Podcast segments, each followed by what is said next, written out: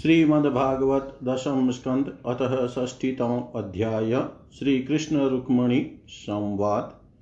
श्री शुक उवाच कैर्चित् सुखमासीनं स्वतल्पस्थं जगद्गुरुं पतिं पर्यचरदः भैष्मीः व्यजनेन सखी जनैः यस्त्वेतलीलया विश्वं सृजत्यवतीश्वर स हि जातः स्वसेतुनाम गोपिताय यदुष्वज तस्मिन्नन्तगृहे भ्राजन्मुक्ता दाम विलम्बिना विराजिते वितानेन दीपे रमणीमयैरपि मल्लिकादामभिपुष्पे दवीरे फकुलनादिते जालरन्ध्रप्रविष्टे च गोभिश्चन्द्रमसो अम्मले पारिजातवनामोदवायुनोध्यानशालिना धूपे रघुरुजैराजनजालन्ध्रविनिर्गते पयफेन निभे शुभ्रे पर्यङ्के कशिपुत्तमे उपतस्ते सुखासीनं जगतामीश्वरं पतिं वालव्यजनमादाय रत्नदण्डं सखीकरात् तेन विजयती देवी उपाशा चक्र ईश्वरं सोपाच्युतं क्वणम क्वणयति मणिनूपुराभ्यां रेजैङ्गुलीयवलयवयजानाग्रहस्था वस्त्रान्तगुडकुचङ्कुङ्कुं सोणहारभाषा नितम्बधृतया च परार्घ्यकाञ्चया तामरूपिणी श्रियमनन्यगतिं निरीक्षय या लीलया धृततनो तनूरूपरूपाप्रीतः स्म यनलका कुण्डलनिष्ककण्ठवक्त्रोलसती स्मतः सुधाम हरिराभभाषे।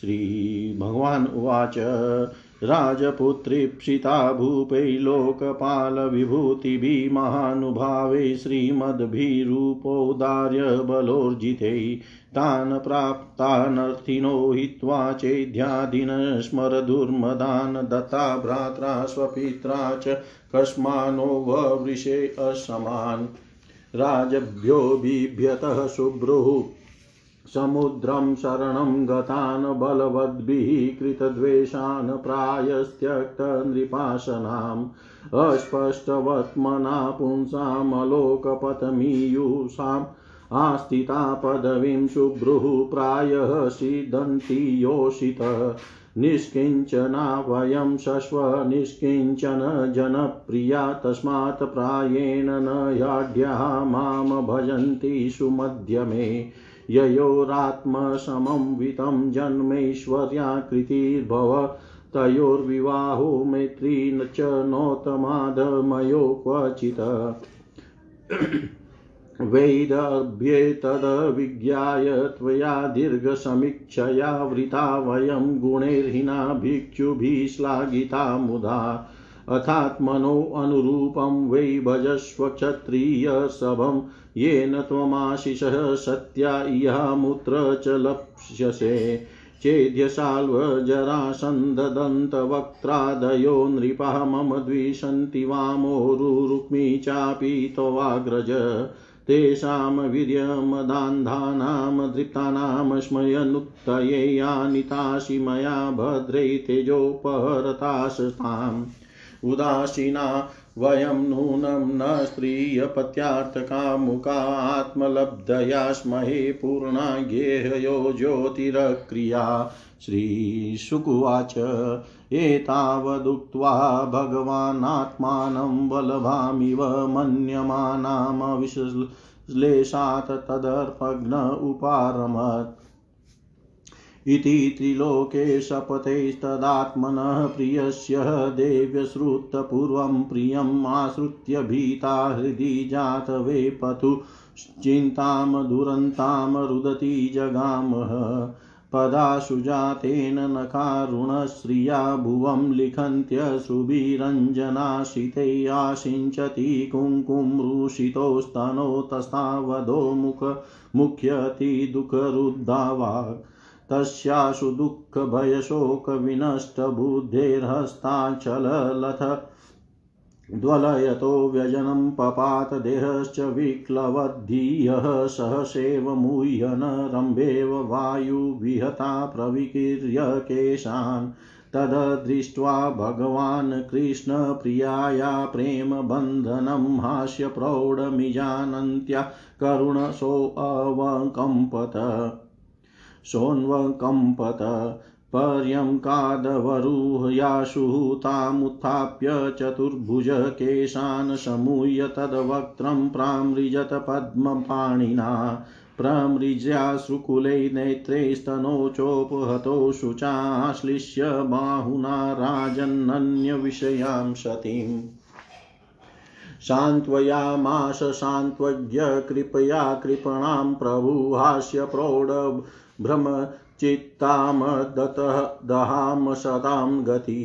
श्रीभगवान् उवाच मामावेदर्भ्यः श्रूयेता जाने त्वां मतपरायणां तद्वचः श्रोतु कामेन ख्वेल्याचरितमङ्गने मुखं च प्रेम सरम्भस्फुरिताधरमीक्षितुं कटाक्षे पारुपा कटाक्षे पारुणापाङ्गं सुन्दरभ्रुकुटीतटम् अयं हि परमो लाभो गृहेषु गृहमेदिनां यन्मेर्नियते यां प्रिययाभिरुभामिनी। श्रीशुकुवाच सेवं भगवता राजन् वैदर्भीपरिसान्त्विता ज्ञात्वा तत्परिहासोक्तिं प्रियत्यागभयं जहो दभाष ऋषभं पुंसां वीक्षन्ति भगवन्मुखं सव्रीडहास रुचिरः स्निग्धापाङ्गेन भारत। रुक्मणीन्युवाच रुक्मण्युवाच नन्वेव मे तदरविन्दविलोचनाः यद् वै भवान् भगवतो सदृशी विभुम्नः क्व वै महिम्नभिरतो भगवास्त्रयधीश क्वाहं गुणप्रकृतिरज्ञगृहीतपादा सत्यं भयादिव गुणेभ्य उरुक्रमान्तः शेते समुद्र उपलम्बनमात्र आत्मा नित्यं कदि द्रियगणे कृतविग्रहस्त्वं त्वत्सेवके नृपपदं विधूतं तमोन्धं त्वत्पादपद्ममकरन्दजुषां मुनीनां वत्मा स्फुटं नृपशुभिर्ननु दुर्विभाव्यं यस्मादलौकिकं मिवेहितमीश्वरस्य भूमस्तवेहितमतो अनूये भवन्तम् निष्किञ्चनो ननु भवान् यतोऽस्ति किंचिद् यस्मै बलिं बलिभुजोऽपि हरन्त्यजाद्य न त्वां विदन्त्यशूत्रिपो अन्तकमाद्यान्तः प्रेष्टो भवान् बलिभुजामपि तेऽपि तुभ्यम् त्वं वै समस्तपुरुषार्थमयफलात्मा यद्वाञ्छया सुमतयो विसृजन्ति कृत्सनं तेषां विभो समुचितो भवत समाज पुंस स्त्रियाश्च रतयो सुखदुःखीर्नो न त्वं न्यस्तदण्डमुनिर्भिर्गदितानुभाव आत्मात्मदश्च जगतामिति वै वृतोषि हित्वा भवद्भ्रुव उदीरितकालवेगध्वस्ता शीशो अब्ज भवना कपतीन कुतो अन्ये जान्यं वचस्तव गदाग्रजयस्तु भूपानः विद्राव्यः सांगनिनदेन जहर्त मां त्वं सिंहो यथा स्वबलिमीश पशून् स्वभागं तेभ्यो भयाद यदुदधिं शरणं प्रपन्न यद्वाञ्छया नृपीशिखामणयो अङ्गवेण्य जायन्त नाहुषगयादय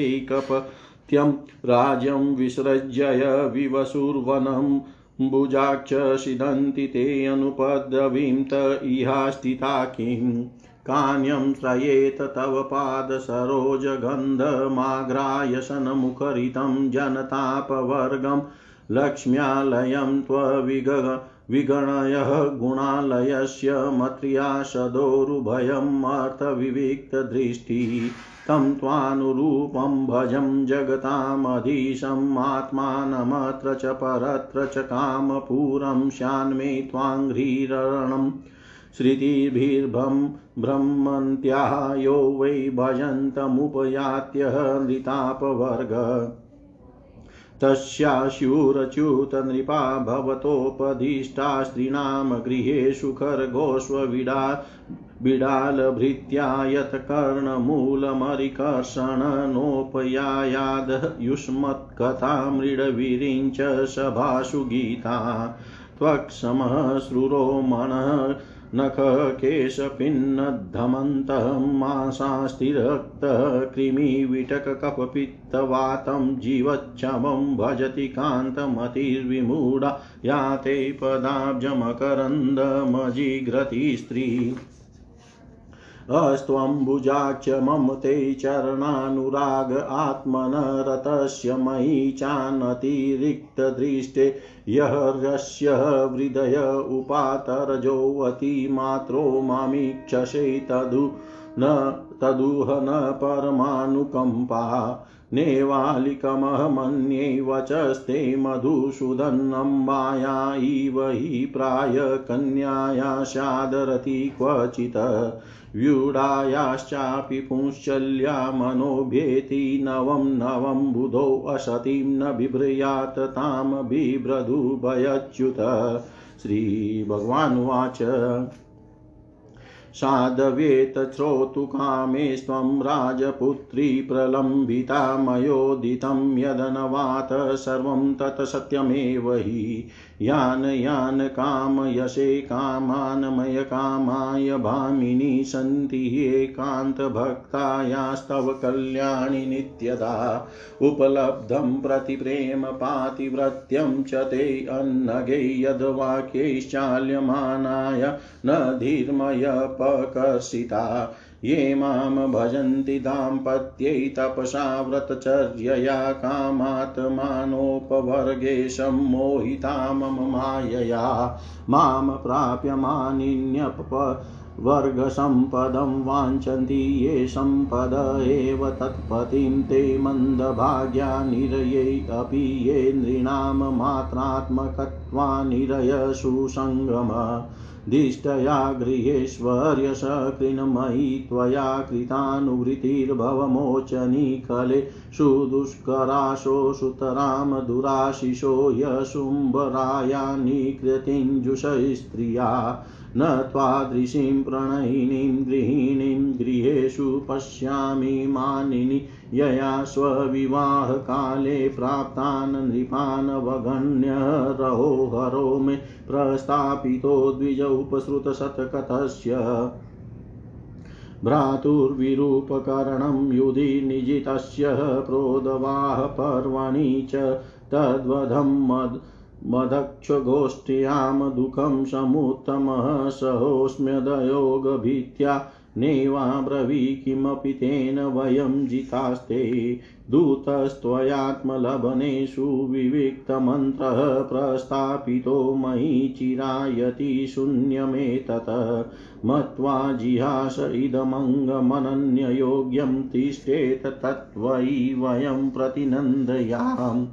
श्रीशुकुवाच एवं सौरतः सल्लापेर्भगवान् जगदीश्वर स्वरतो रमया रेमे नरलोकं विडम्बयन् तथा न्यासामपि विभुर्गृहेषु गृहवानिव आस्थितो गृहमेधियान् धर्मान् लोकगुरुर्हरिः आस्थितो गृहमेधियान् धर्मान् लोकगुरुर्हरिः। श्री सुखदेव जी कहते हैं परीक्षित एक दिन समस्त जगत के परम पिता और ज्ञानदाता भगवान श्री कृष्ण रुक्मणी जी के पलंग पर आराम से बैठे हुए थे। भीष्मक नंदिनी श्री रुक्मणी जी सखियों के साथ अपने पतिदेव की सेवा कर रही थी, उन्हें पंखा झल झल रही थी। परीक्षित जो सर्वशक्तिमान भगवान खेल खेल में ही इस जगत की रचना रक्षा और प्रलय करते हैं, वही अजन्मा प्रभु अपनी बनाई हुई धर्म मर्यादाओं की रक्षा करने के लिए यदुवंशियों में अवतीर्ण हुए हैं। रुक्मणी जी का महल बड़ा ही सुंदर था, उसमें ऐसे ऐसे चंदोवे तने हुए थे जिनमें मोतियों की लड़ियों की झालरें लटक रही थी, मणियों के दीपक जगमगा रहे थे, बेला चमेली के फूल और हार मह मह महक रहे थे। फूलों पर झुंड के झुंड भौरे गुंजार कर रहे थे। सुंदर सुंदर झरोकों की जालियों में से चंद्रमा की शुभ्र किरणें महल के भीतर छिटक रही थी। उद्यान में पारिजात के उपवन को उपवन की सुगंध लेकर मंद मंद शीतल वायु चल रही थी। झरोकों की जालियों में से अगर के धूप का धुआं बाहर निकल रहा था।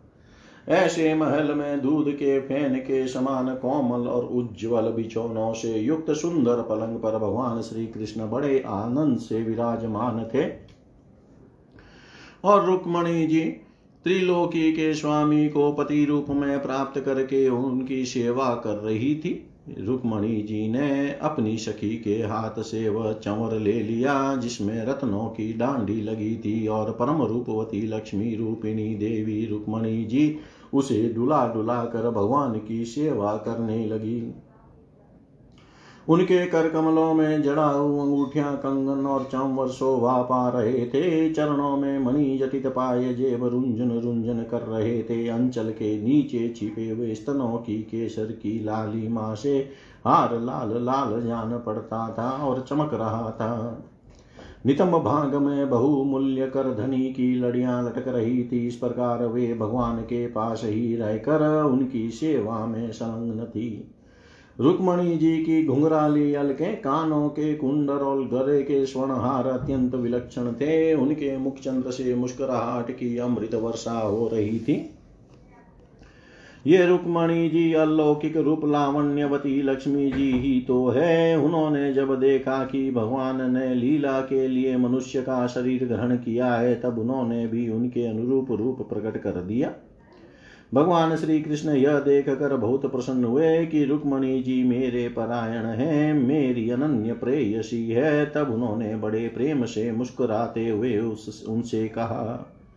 भगवान श्री कृष्ण ने कहा, राजकुमारी, बड़े बड़े नरपति जिनके पास लोकपालों के समान ऐश्वर्य और संपत्ति है, जो बड़े महानुभाव और श्रीमान हैं तथा सुंदरता उदारता और बल में भी बहुत आगे बढ़े हुए हैं, तुमसे विवाह करना चाहते थे।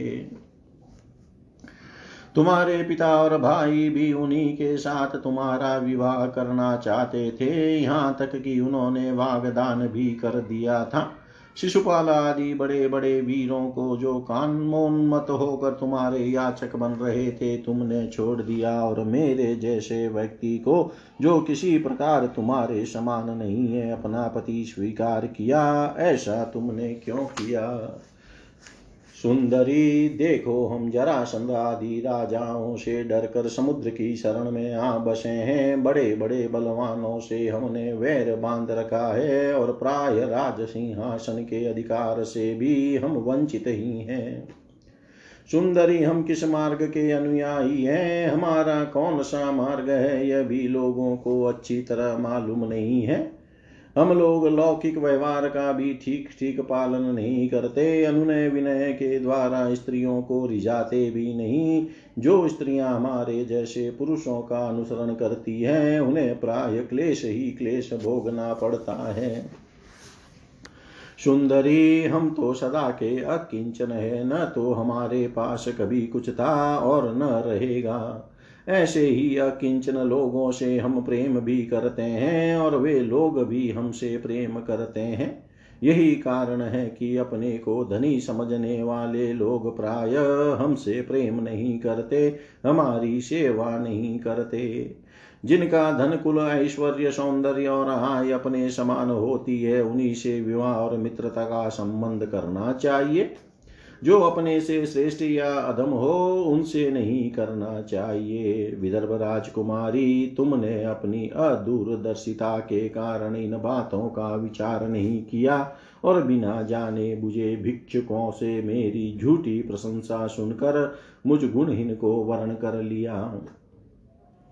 अब भी कुछ बिगड़ा नहीं है, तुम अपने अनुरूप किसी श्रेष्ठ क्षत्रिय को वर्ण कर लो जिसके द्वारा तुम्हारी लोक और परलोक की सारी आशा अभिलाषाएं पूरी हो सके। सुंदरी, तुम जानती ही हो कि शिशुपाल, साल्व, जरासंध, दंतवक्त्र आदि नरपति और तुम्हारा बड़ा भाई रुक्मी सभी मुझसे द्वेष करते थे। कल्याणी वे सब बल पौरुष के मद से अंधे हो रहे थे, अपने सामने किसी को कुछ नहीं गिनते थे। उन दुष्टों का मान मर्दन करने के लिए ही मैंने तुम्हारा हरण किया था, और कोई कारण नहीं था। निश्चय ही हम उदासीन हैं, हम स्त्री संतान और धन के लोलुप नहीं हैं, निष्क्रिय और देहगे से संबंध रहित दीपशिखा के समान साक्षी मात्र हैं। हम अपने आत्मा के साक्षात्कार से ही पूर्ण काम हैं, कृतकृत्य हैं। श्री सुखदेव जी कहते हैं, परीक्षित, भगवान श्री कृष्ण के क्षण भर के लिए भी अलग न होने के कारण रुक्मणी जी को यह अभिमान हो गया था कि मैं इनकी सबसे अधिक प्यारी हूँ। इसी गर्व की शांति के लिए इतना कहकर भगवान चुप हो गए। परीक्षित, जब रुक्मणी जी ने अपने परम प्रियतम पति त्रिलोकेश्वर भगवान की यह अप्रिय वाणी सुनी जो पहले कभी नहीं सुनी थी, तब वे अत्यंत भयभीत हो गई। उनका हृदय धड़कने लगा, वे रोते रोते चिंता के अगाध समुद्र में डूबने उतर आने लगी। वे अपने कमल के समान कोमल और नखों की लालिमा से कुछ कुछ लाल प्रतीत होने वाले चरणों से धरती कुरेदने लगी। अंजन से मिले हुए काले काले आंसू केसर से रंगे हुए वक्षस्थल को धोने लगे। मुंह नीचे को लटक गया। अत्यंत दुख के कारण उनकी वाणी रुक गई और वे ठिठक सी रह गई। अत्यंत व्यथा, भय और शोक के कारण विचार शक्ति लुप्त हो गई। वियोग की संभावना से वे तत्क्षण इतनी दुबली हो गई कि उनकी कलाई का कंगन तक खिसक गया, हाथ का चंवर गिर पड़ा। बुद्धि की विकलता के कारण वे एकाएक अचेत हो गई, केश बिखर गए और वे वायु वेग से उखड़े हुए केले के खंभे की तरह धरती पर गिर पड़ी। भगवान श्री कृष्ण ने देखा कि मेरी प्रेयसी रुक्मणी जी हास्य विनोद की गंभीरता नहीं समझ रही है और प्रेम पाश की दृढ़ता के कारण उनकी यह दशा हो रही है। स्वभाव से ही परम कारुणिक भगवान श्री कृष्ण का हृदय उनके प्रति करुणा से भर गया। चार भुजाओं वाले वे भगवान उसी समय पलंग से उतर पड़े और रुक्मणी जी को उठा लिया तथा उनके खुले हुए केश पाशों को बांध कर अपने शीतल कर कमलों से उनका मुंह पहुंच दिया। भगवान ने उनके नेत्रों के आंसुओं और शोक के आंसुओं से भीगे हुए स्तनों को पहुंच कर अपने प्रति अनन्य प्रेम भाव रखने वाली उन सती रुक्मणी जी को बाहों में भरकर छाती से लगा लिया। भगवान श्री कृष्ण समझाने बुझाने में बड़े कुशल हैं, बड़े कुशल और अपने प्रेमी भक्तों के एकमात्र आश्रय हैं। जब उन्होंने देखा कि हास्य की गंभीरता के कारण रुक्मणी जी की बुद्धि चक्कर में पड़ गई है और वे अत्यंत दीन हो रही है, तब उन्होंने इस अवस्था के अयोग्य अपनी प्रेयसी रुक्मणी जी को समझाया। भगवान श्री कृष्ण ने कहा, विदर्भ नंदिनी, तुम मुझसे बुरा मत मानना, मुझसे रूठना नहीं। मैं जानता हूँ कि तुम एकमात्र मेरे ही परायण हो। मेरी प्रिय सहचरी, तुम्हारी प्रेम भरी बात सुनने के लिए ही मैंने हंसी हंसी में यह छलना की थी। मैं देखना चाहता था कि मेरे यों कहने पर तुम्हारे लाल लाल होठ प्रणय कोप से किस प्रकार फड़कने लगते हैं। तुम्हारे कटाक्ष पूर्वक देखने से नेत्रों में कैसी लाली छा जाती है और भौहें चढ़ जाने के कारण तुम्हारा मुंह कैसा सुंदर लगता है। मेरी परम प्रिय सुंदरी, घर के काम धंधों में रात दिन लगे रहने वाले गृहस्थों के लिए घर गृहस्थी में इतना ही तो परम लाभ है कि अपनी प्रिय अर्धांगिनी के साथ हास परिहास करते हुए कुछ घड़ियां सुख से बिता ली जाती है। श्री सुखदेव जी कहते हैं, राजन, जब भगवान श्री कृष्ण ने अपनी प्राण प्रिया को इस प्रकार समझाया बुझाया, तब उन्हें इस बात का विश्वास हो गया कि मेरे प्रियतम ने केवल परिहास में ही ऐसा कहा था। अब उनके हृदय से यह भय जाता रहा कि प्यारे हमें छोड़ देंगे। परीक्षित, अब वे सल्लज हास्य और प्रेम पूर्ण मधुर चितवन से पुरुष भूषण भगवान श्री कृष्ण का मुखारविंद निकरती निरखती हुई उनसे कहने लगी। रुक्मणी जी ने कहा, कमल नयन, आपका यह कहना ठीक है कि ऐश्वर्य आदि समस्त गुणों से युक्त अनंत भगवान के अनुरूप मैं नहीं हूँ। आपकी समानता में किसी प्रकार नहीं कर सकती, कहाँ तो अपनी अखंड महिमा में स्थित तीनों गुणों के स्वामी तथा ब्रह्मा आदि देवताओं से सेवित आप भगवान, और कहाँ तीनों गुणों के अनुसार स्वभाव रखने वाली गुणमयी प्रकृति में जिसकी सेवा कामनाओं के पीछे भटकने वाले अज्ञानी लोग ही करते हैं। भला मैं आपके समान कब हो सकती हूँ? स्वामिना, आपका यह कहना भी ठीक ही है कि आप राजाओं के भय से समुद्र में आ छिपे हैं, परंतु राजा शब्द का अर्थ पृथ्वी के राजा नहीं, तीनों गुण रूप राजा है। मानो आप उन्हीं के भय से अंतःकरण रूप समुद्र में चैतन्य घन अनुभूति अनुभूति स्वरूप आत्मा के रूप में विराजमान रहते हैं। इसमें संदेह नहीं कि आप राजाओं से वैर रखते हैं, परंतु वे राजा कौन हैं? यही अपनी दुष्ट इंद्रियां। इनसे तो आपका वैर है ही, और प्रभु आप राज सिंहासन से रहित है यह भी ठीक ही है, क्योंकि आपके चरणों की सेवा करने वालों ने भी राजा के पद को घोर अज्ञानांधकार समझकर दूर से ही दुत्कार रखा है। फिर आपके लिए तो कहना ही क्या है। आप कहते हैं कि हमारा मार्ग स्पष्ट नहीं है और हम लौकिक पुरुषों जैसा आचरण भी नहीं करते, यह बात भी निस्संदेह सही सत्य है, क्योंकि जो ऋषि मुनि आपके पाद पद्मों का मकरंद रस सेवन करते हैं उनका मार्ग भी अस्पष्ट अस्पष्ट रहता है, और विषयों में उलझे हुए नर पशु उसका अनुमान भी नहीं लगा सकते। और हे अनंत, आपके मार्ग पर चलने वाले आपके भक्तों की भी चेष्टाएं जब प्राय अलौकिक हो ही होती है, तब समस्त शक्तियों और ऐश्वर्यों के आश्रय आपकी चेष्टाएं अलौकिक हो, इसमें तो कहना ही क्या है। आपने अपने को अकिंचन बतलाया है, परंतु आपकी अकिंचनता दरिद्रता नहीं है। उसका अर्थ यह है कि आपके अतिरिक्त और कोई वस्तु न होने के कारण आप ही सब कुछ हैं।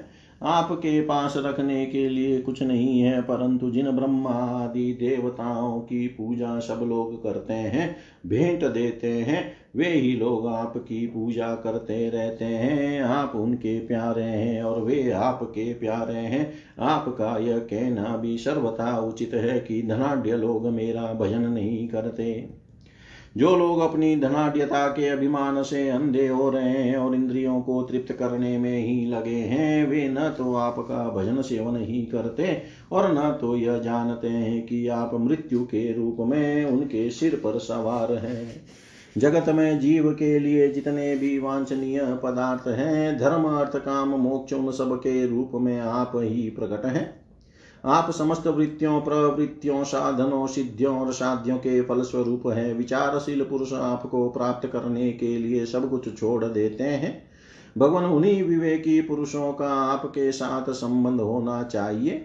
जो लोग स्त्री पुरुष के सहवास से प्राप्त होने वाले सुख या दुख के वशीभूत हैं, वे कदापि आपका संबंध प्राप्त करने के योग्य नहीं है। यह ठीक है कि भिक्षुकों ने आपकी प्रशंसा की है, परंतु किन भिक्षुकों ने? उन परम शांत सन्यासी महात्माओं ने आपकी महिमा और प्रभाव का वर्णन किया है, जिन्होंने अपराधी से अपराधी व्यक्ति को भी दंड न देने का निश्चय कर लिया है।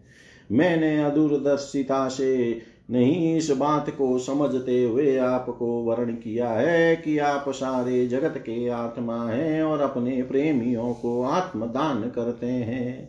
मैंने जानबूझकर उन ब्रह्मा और देवराज, इंद्र आदि का भी इसलिए परित्याग कर दिया है कि आपकी भौओं के इशारे से पैदा होने वाला काल अपने वेग से उनकी आशा विलासाओं पर पानी फेर देता है। फिर दूसरों की शिशुपाल, दंत वक्त्र या जरासंध की तो बात ही क्या है।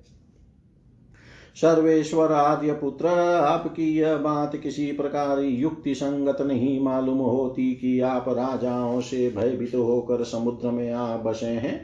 क्योंकि आपने केवल अपने सांग धनुष के टंकार से मेरे विवाह के समय आए हुए समस्त राजाओं को भगाकर अपने चरणों में समर्पित मुझ दासी को उसी प्रकार हरण कर लिया जैसे सिंह अपनी कर्कश ध्वनि से वन पशुओं को भगाकर अपना भाग ले आवे।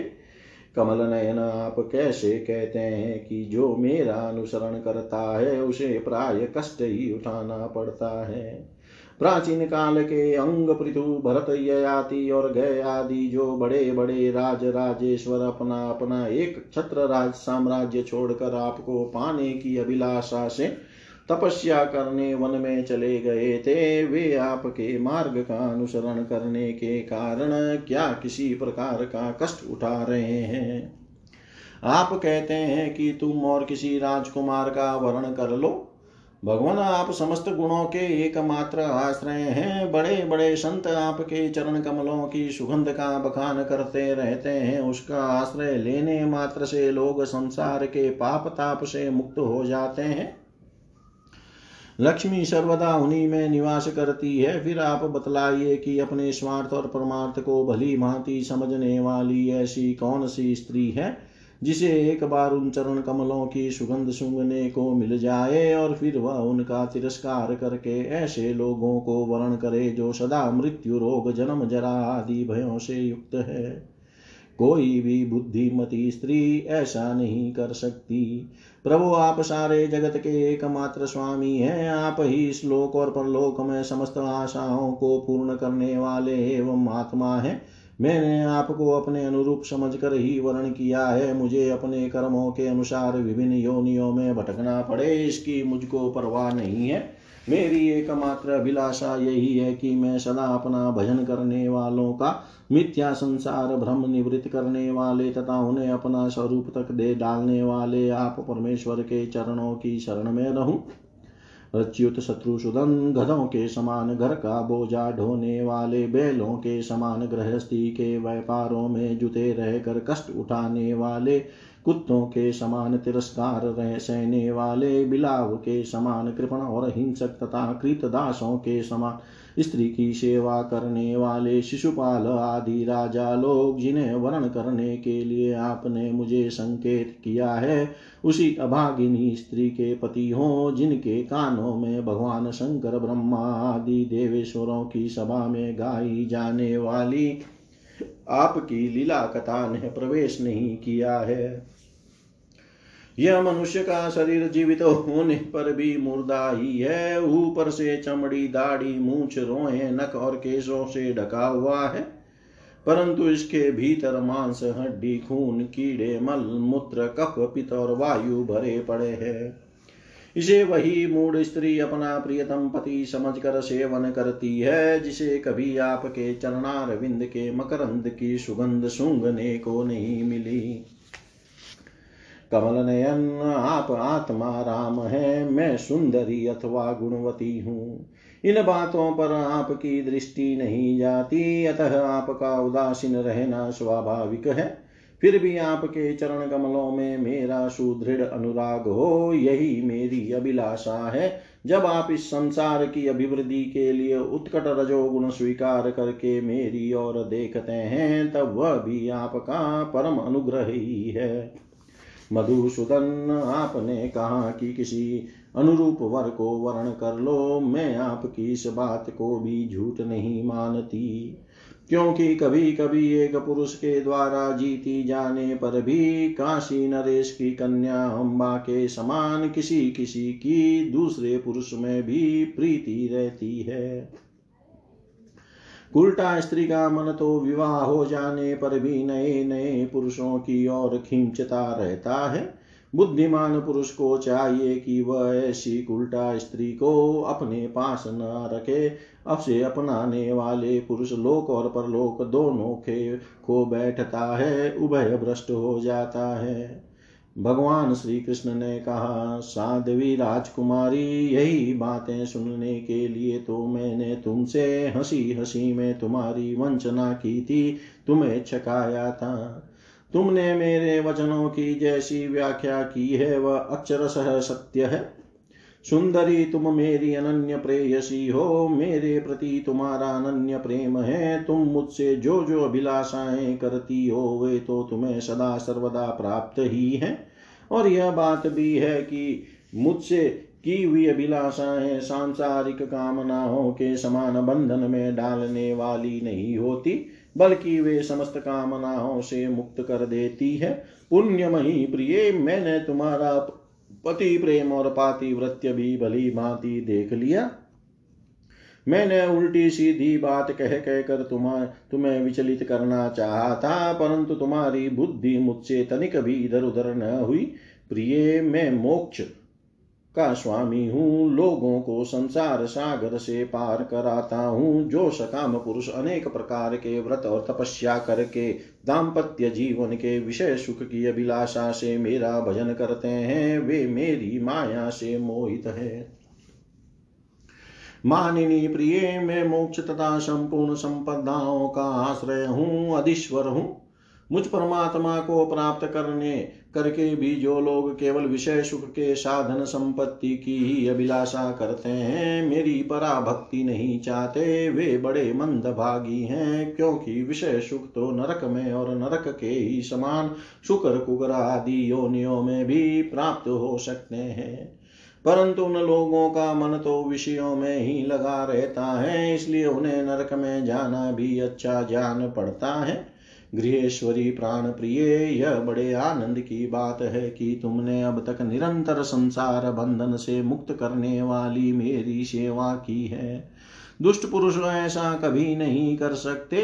जिन स्त्रियों का चित्त दूषित कामनाओं से भरा हुआ है और जो अपनी इंद्रियों की तृप्ति में ही लगी रहने के कारण अनेकों प्रकार के छल छंद रचती रहती है, उनके लिए तो ऐसा करना और भी कठिन है।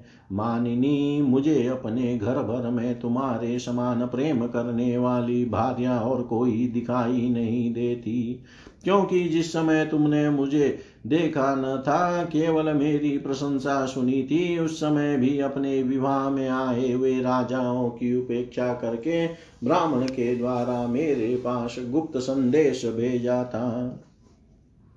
तुम्हारा हरण करते समय मैंने तुम्हारे भाई को युद्ध में जीतकर उसे विरूप कर दिया था, और अनिरुद्ध के विवाह उत्सव में चौसर खेलते खेलते चौसर खेलते समय बलराम जी ने तो उसे मार ही डाला, किंतु हमसे वियोग हो जाने की आशंका से तुमने चुपचाप वह सारा दुख सह लिया, मुझसे एक बात भी नहीं की। तुम्हारे इस गुण से मैं तुम्हारे वश हो गया हूँ।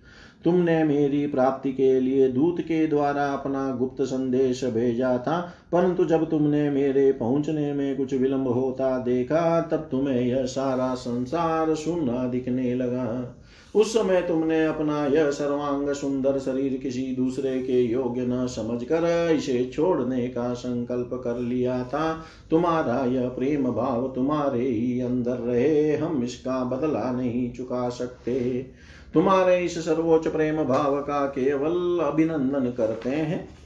श्री सुखदेव जी कहते हैं, परिचित, जगदीश्वर भगवान श्री कृष्ण आत्मा राम है। वे जब मनुष्यों की इसी लीला कर रहे हैं, तब उसमें दाम्पत्य प्रेम को बढ़ाने वाले विनोद भरे वार्तालाप भी करते हैं, और इसी प्रकार लक्ष्मी रूपिणी रुक्मणी जी के साथ विहार करते हैं। भगवान श्री कृष्ण समस्त जगत को शिक्षा देने वाले और सर्वव्यापक हैं। वे इसी प्रकार दूसरी पत्नियों के महलों में भी गृहस्थों के समान रहते और गृहस्थोचित धर्म का पालन करते थे। इति श्रीमद्भागवते महापुराणे पारमहंस्याम संहितायां दशम स्कन्धे उत्तरार्धे कृष्ण रुक्मणी संवादो नाम षष्टितमो अध्याय। सर्वं श्रीशां सदाशिवार्पणमस्तु। ओम विष्णवे नमः। ओम विष्णवे नमः। ओम विष्णवे नमः। श्रीमद्भागवत दशम स्कंध एकषष्टितमो अध्याय। भगवान की संतति का वर्णन तथा अनिरुद्ध के विवाह में रुक्मी का मारा जाना। श्री शुकवाच, एकैकस्ता कृष्णस्य पुत्रान् दश दशा बलाजीजनन् वमान पितु सर्वात्मसंपदा गृहादनपगं वीक्षय राजपुत्र्यो अच्युतं स्थितं प्रेष्टं न्यमंसतः स्वं स्वं न ततत्वविद स्त्रिय चावब्जकोश वदना यत बाहुनेत्र सप्रम प्रेम हासरस वीक्षित वल्गुर्जल्पे समोहिता भगवतो न मनो विजेतुं स्वैर्विभ्रमे समकशन वनिता विभुम्न स्मायावलोक लवदसित भावहारी भ्रूमंडल प्रहित सौरतमंत्र सौंडे पत्न्यस्तु षोडशहस्रमनंग बाणेर्यसेन्द्रिय विमतितुं करेण कर्णेन शेकु इतं रमापतिं वाप्य पतिं स्त्रियस्ता भ्रमादयोऽपि न विदु पदवी यदीयां भेजुर्मुदा विरत मेधितयानुरागहासावलोक नवसंग मलाल साध्यं प्रत्युदगमा शनवराहरण पाद शौच तांबूल विश्रमण विजन गंधमाल्ये केश प्रसार शयन स्नपनोपहार्ये दासी शतापि विभो विदधूष्म दास्यं तासां यादश पुत्राणां कृष्ण कृष्ण स्त्रीणां पुरोदिता अष्टो महिष्यस्तत्पुत्राणां प्रद्युम्नादित गृणामि ते चारुदेष्णः सुदेष्णश्च चारुदेहश्च वीर्यवान् सुचारुश्चारुगुप्तश्च भद्रचारुस्तथापर चारुचन्द्रो विचारुश्च चारुश्च दशमो हरे प्रद्युम्न प्रमुखता जाता रुक्मण्यामनावमापितु भानु सुभानु स्वभानु प्रभानुर्भानुमास्तथा चंद्रभानु भृद्भानु रतिभानुस्तथाष्टमम् श्रीभानु प्रतिभानुश्च सत्यभामात्मजा दश साम्ब सुमित्र पुरुजित जीच सहस्रजीत विजय चित्रकेतुश्च वसुमान द्रविड़ क्रतुः जाम्बवत्याः सुता हियेते सांबाद्या पितृसम्मता वीरश्चन्द्रोऽश्वसेनश्च चित्र चित्रगुर्वेगवान् वृषः आम शंकर वसुः श्रीमान् कुन्तीर्नाग्नजिते सुता श्रुतः कविवृषो वीरसुबाहुर्भद्र एकलः शान्तिर्दशः प्रणमाश कालिन्द्या सोमको वरः प्रघोष्यो गात्र वान् सिंहो बल प्रबल उद्रवगः माद्रया पुत्रः महाशक्तिशः ओ ओपराजितः वृको हसो नीलो गृध्रो वर्धनो नाद एव च महाशपावनो वग्निर्मित्रविन्दात्मजाक्षुधि संग्रामजीत बृहतसेन शूरप्रहरणो अरिजितः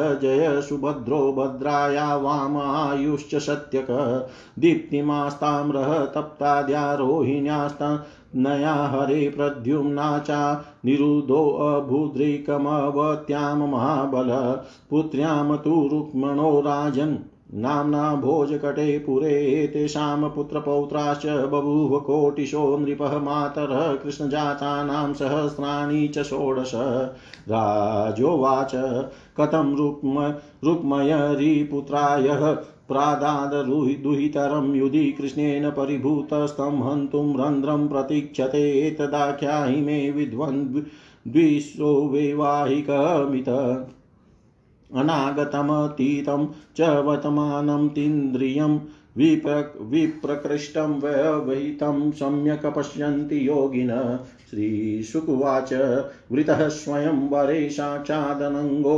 अंगयुतस्तया राज्यसमेतान् निजित्य जहारे करतो युधि यद्यप्यनुस्मरण वैरं रुक्मी कृष्णवमानितः व्यतरदः भागिनेयाय सुतां कुर्वन् स्वसु प्रियं रुक्मण्या स्तनयाम राजन कृतवर्म सुतो बलि उपयेमे विशालाक्षीं कन्याम चारुमतिं किल दोहित्र्याया दोहित्राया निरुधाय पौत्रीं रुक्मय ददाधरे रोचनाम बद्धवैरो अपि श्वसुप्रिय चिकित्सया जानन् धर्मं तदयोनं स्नेहपाशानुबन्धन तस्मिन्नभ्युदये राजन रुक्मणी रामकेशवो पुरं भोजकटं जग्मुषां प्रद्युम्न खादय तस्मिन् निवृत उद्वाहे कालिंग प्रमुखा नृपादृप्तास्ते रुक्मणम् प्रोचुर्बलमक्षेर्विनिर्जय अनक्षज्ञो यं राजनपि तद्व्यसनं महत इत्युक्तो बलमाहूय तेनाक्षे रुक्मय दीव्यत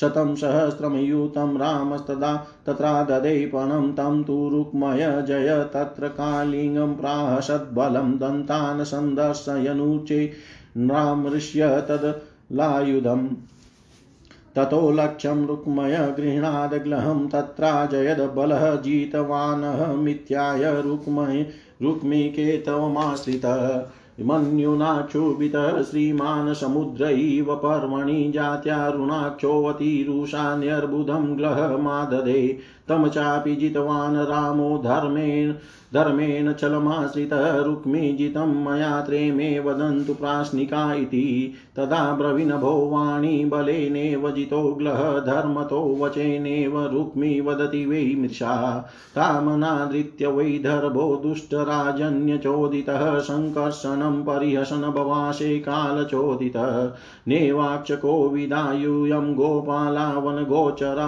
अक्षिर्दिव्यन्ति राजानो माणेश्च न भवादृशा रुक्मणी रुक्मिणे वमधिक्षिप्तो राजभिश्चोपहासितः क्रुधः परिध्य मुद्यम्य जग्ने तं नृम्न संसदि परिगमुद्यम्य जग्ने तं नृम्न संसदि कलिंगराजं तरसा गृहीत्वा दशमे पदे दन्तान् पातयत क्रुधो यो असद विवृतेर्द्विजे अन्ये निर्भिन्नबाहुरुशिरसो रुधिरोक्षितः राजानो दुद्रुभुर्भीता बलेन परिघादिता निहते रुक्मणी शालेनाब्रवीतः साध्वजादु वा रुक्मणी बलयो राजन् स्नेहभङ्गभयाधरी ततो अनिरुद्धं सह सूर्यया वरं रथं समारोप्य ययु कुशस्थलीं रामादयो भोजकटाददसारा सिद्धाखिलार्ता मधुसूदनाश्रया सिद्धाखिलार्ता मधुसूदनाश्रया। श्री सुखदेव जी कहते हैं, परीक्षित, भगवान श्री कृष्ण की प्रत्येक पत्नी के गर्भ से दस दस पुत्र उत्पन्न हुए। वे रूप बल आदि गुणों में अपने पिता भगवान श्री कृष्ण से किसी बात में कम न थे। राजकुमारियां देखती कि भगवान श्री कृष्ण हमारे महल से कभी बाहर नहीं जाते, सदा हमारे पास बने रहते हैं, इससे वे यही समझती कि श्री कृष्ण को मैं ही सबसे प्यारी हूँ। परीक्षित, सच पूछो तो वे अपने पति भगवान श्री कृष्ण का तत्व, उनकी महिमा नहीं समझती थी। वे सुंदरियां अपने आत्मानंद में एक रस स्थित भगवान श्री कृष्ण के कमल कली के समान सुंदर मुख, विशाल बाहु, कर्णस्पर्शी नेत्र, प्रेम भरी मुस्कान, रसमयी चितवन और मधुर वाणी से स्वयं ही मोहित रहती थी। वे अपने श्रृंगार संबंधी हाव भावों से उनके मन को अपनी ओर खींचने में समर्थ न हो सकी। वे सोलह हजार से अधिक थी। अपनी मंद मंद मुस्कान और तीखी चितवन से युक्त मनोहर भावों के इशारे से ऐसे प्रेम के बाण चलाती थी जो काम कला के भावों से परिपूर्ण होते थे, परंतु किसी भी प्रकार से किन्हीं साधनों के द्वारा वे भगवान के मन एवं इंद्रियों में चंचलता नहीं उत्पन्न कर सकी। परीक्षित, ब्रह्मादि बड़े बड़े देवता भी भगवान के वास्तविक स्वरूप को या उनकी प्राप्ति के मार्ग को नहीं जानते। उन्हीं रमारमण भगवान श्री कृष्ण को उन स्त्रियों ने पति के रूप में प्राप्त किया था। अब नित्य निरंतर उनके प्रेम और आनंद की अभिवृद्धि होती रहती थी और वे प्रेम भरी मुस्कुराहट, मधुर चितवन, नव समागमन की लालसा आदि से भगवान की सेवा करती रहती थी। उनमें से सभी पत्नियों के साथ सेवा करने के लिए सैकड़ों दासियां रहती। फिर भी जब उनके महल में भगवान पधारते तब वे स्वयं आगे जाकर आदरपूर्वक उन्हें लिवालाती, श्रेष्ठ आसन पर बैठाती, उत्तम सामग्रियों से उनकी पूजा करती, चरण कमल पकारती, पान लगाकर खिलाती, पांव दबाकर थकावट दूर करती, पंखा जलती, इत्र फूलेल चंदन आदि लगाती, फूलों के हार पहनाती, केश संवारती, सुलाती, स्नान कराती और अनेक प्रकार के भोजन कराकर अपने हाथों भगवान की सेवा करती। परीक्षित, मैं कह चुका हूँ कि भगवान श्री कृष्ण की प्रत्येक पत्नी के दस दस पुत्र थे। उन रानियों में आठ पटरानियां थी जिनके विवाह का वर्णन मैं पहले कर चुका हूँ। अब उनके प्रद्युम्न आदि पुत्रों का वर्णन करता हूँ। रुक्मणी के गर्भ से दस पुत्र हुए। प्रद्युम्न प्रद्युम्न चारु देशन सुदेशन पराक्रमी, चारु देह सुचारु, चारु गुप्त भद्र, चारु चारु चंद्र विचारु और दसवां चारु। ये अपने पिता भगवान श्री कृष्ण से किसी बात में कम न थे। सत्यभामा के भी दस पुत्र थे। भानु, सुभानु, स्वभानु, परभानु, भानुमान, चंद्रभानु, वृद्धभानु, अतिभानु, श्रीभानु और प्रतिभानु। जाम्बवती के भी सांब आदि दस पुत्र थे। सांब, सुमित्र, पुरुजित, सत्यजित, सहसजित, विजय, चित्रकेतु, वसुमान, द्रविड़ और क्रतु, ये सब कृष्ण को बहुत प्यारे थे। नागनजिति सत्या के भी दस पुत्र हुए। वीरचंद्र, अश्वसेन, चित्रगु, वेगवान, वृषाम, शंकु, वसु और परम तेजस्वी कुंती। कालिंदी के दस पुत्र ये थे। श्रुत, कवि, वृषवीर, सुबाहु, भद्र, शांति, दस, पूर्णमास और सबसे छोटा सोम। मद्र देश की राजकुमारी लक्ष्मणा के गर्भ से प्रघोष गात्रवान सिंह बल प्रबल उद्भव महाशक्ति सहज और अपराजित का जन्म हुआ। मित्रविंदा के पुत्र देवृकवहस अनिल गृध्र वर्धन अनाद महाश पावन भग्नि और क्षुधि। भद्रा के पुत्र ते संग्राम जित भृतसेन शूर प्रहरण अरिजित जय सुभद्र वाम आयु और सत्यक। इन पटरानियों के अतिरिक्त भगवान की रोहिणी आदि सोलह हजार एक सौ और भी पत्नियां थी। उनके दीप्तिमान और ताम्र तप्ता आदि दस दस पुत्र वे रुक्मणी नंदन प्रद्युम्न का मायावती रति के अतिरिक्त भोजकट नगर निवासी रुक्मी की पुत्री रुक्मोती से भी विवाह हुआ था। उसी के गर्भ से परम बलशाली अनिरुद्ध का जन्म हुआ। परिचित श्री कृष्ण के पुत्रों की माताएं ही सोलह हजार से अधिक थी, इसलिए उनके पुत्र पौत्रों की संख्या करोड़ों तक पहुंच गई। राजा परीक्षित ने पूजा परम ज्ञानी मुनीश्वर भगवान श्री कृष्ण ने रणभूमि में रुक्मी का बड़ा तिरस्कार किया था, इसलिए वह सदा इस बात की घात में रहता था कि अवसर मिलते ही श्री कृष्ण से उसका बदला लूं और उनका नाम काम तमाम कर डालूं। ऐसी स्थिति में उसने अपनी कन्या रुक्मोती अपने शत्रु के पुत्र प्रद्युम्न जी को कैसे व्याधि कृपा करके बतलाइए। दो शत्रुओं में श्री कृष्ण और रुक्मी में फिर से परस्पर वैवाहिक संबंध कैसे हुआ? आपसे कोई बात छिपी नहीं है, क्योंकि योगी जन भूत भविष्य और वर्तमान की सभी बातें भली भांति जानते हैं। उनसे ऐसी बातें भी छिपी नहीं रहती जो इंद्रियों से परे है, बहुत दूर है अथवा बीच में किसी वस्तु की आड़ होने के कारण नहीं दिखती। श्री सुखदेव जी कहते हैं, परीक्षित, प्रद्युम्न जी मूर्तिमान कामदेव थे। उनके सौंदर्य और गुणों पर रीझ कर रुक्मवती ने स्वयंवर में उन्हीं को वरमाला पहना दी। प्रद्युम्न जी ने युद्ध में अकेले ही वहां बैठ वहां इकट्ठे हुए नरपतियों को जीत लिया और रुक्मवती को रुक्मवती को हर लिए हर लाए। यद्यपि भगवान श्री कृष्ण से अपमानित होने के कारण रुक्मी के हृदय की क्रोधाग्नि शांत नहीं हुई थी। वह अब भी उनसे वैर गांठे हुए था। फिर भी अपनी बहन रुक्मणी को प्रसन्न करने के लिए उसने अपने भांजे प्रद्युम्न को अपनी बेटी ब्याह दी। परीक्षित, दस पुत्रों के अतिरिक्त रुक्मणी जी के एक परम सुंदरी सुंदरी बड़े बड़े नेत्रों वाली कन्या थी। उसका नाम था चारुमती। कृतवर्मा के पुत्र बलि ने उसके साथ विवाह किया।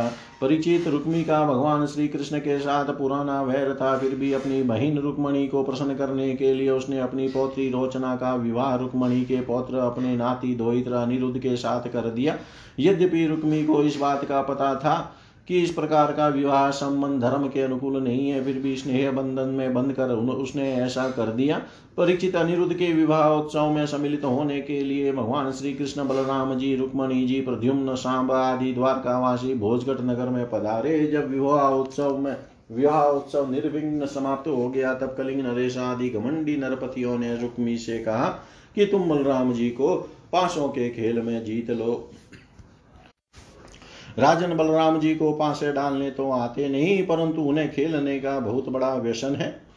उन लोगों के बहकाने से रुक्मी ने बलराम जी को बुलवाया और वह उनके साथ चौसर खेलने लगा। बलराम जी ने पहले सौ, फिर हजार और उसके बाद दस हजार मुहरों का दाव लगाया। उन्हें रुक्मी ने जीत लिया। रुक्मी की जीत होने पर कलिंग नरेश दांत दिखा दिखा कर ठहाका मार कर बलराम जी की हंसी उड़ाने लगे। बलराम जी से वह हंसी सहन नहीं हुई, वे कुछ चिढ़ गए। इसके बाद रुक्मी ने एक लाख मुहरों का दाव लगाया, उसे बलराम जी ने जीत लिया, परंतु रुक्मी धूर्तता से यह कहने लगा कि मैंने जीता है।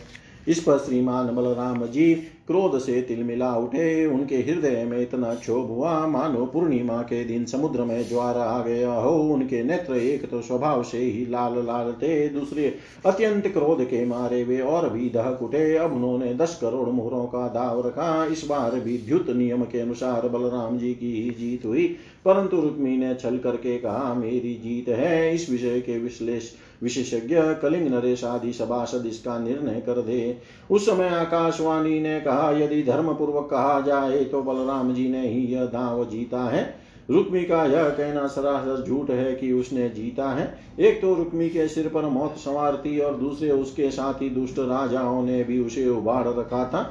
इससे उसने आकाशवाणी पर कोई ध्यान न दिया और बलराम जी की हंसी उड़ाते हुए कहा, बलराम जी, आखिर आप लोग वन वन भटकने वाले ग्वाले ही तो ठहरे। आप पासा खेलना क्या जाने, पासों और बाणों से तो केवल राजा लोग ही खेले खेला करते हैं, आप जैसे नहीं। रुक्मी के इस प्रकार आक्षेप और राजाओं के उपहास करने पर बलराम जी क्रोध से आग बबूला हो उठे। उन्होंने एक मुद्गर उठाया और उस मांगलिक सभा में ही रुक्मी को मार डाला। पहले कलिंग नरेश दांत दिखा दिखा कर हंसता था, अब रंग में भंग देख कर वहां से भागा। परंतु बलराम जी ने दस ही कदम पर उसे पकड़ लिया और क्रोध से उसके दांत तोड़ डाले। बलराम जी ने अपने मुदगर की चोट से दूसरे राजाओं की भी बाह, जांग और सिरा दी तोड़ फोड़ डाले। वे खून से लथपथ और भयभीत होकर वहां से भागते बने। परीक्षित, भगवान श्री कृष्ण ने यह सोचकर कि बलराम जी का समर्थन करने से रुक्मणी जी अप्रसन्न होगी और रुक्मी के वध की को बुरा बतलाने से बलराम जी रुष्ट होंगे, अपने साले रुक्मी की मृत्यु पर भला बुरा कुछ भी न कहा। इसके बाद अनिरुद्ध जी का विवाह और शत्रु का वध दोनों प्रयोजन सिद्ध हो जाने पर भगवान के आश्रित बलराम जी आदि यदुवंशी नवविवाहिता दुल्हिन रोचना के साथ अनिरुद्ध जी को श्रेष्ठ रथ पर चढ़ाकर भोजकट नगर से द्वारकापुरी को चले आए। इति श्रीमद्भागवते महापुराणे पारमहंस्यां संहितायां दशम स्कन्धे उत्तरार्धे अनिरुद्ध विवाहे रुक्मीवद्धो नामेकषष्टितमोऽध्याय। सर्वं श्रीशां सदाशिवार्पणमस्तु। ओं विष्णवे नमः। ओं विष्णवे नमः। ओं विष्णवे नमः।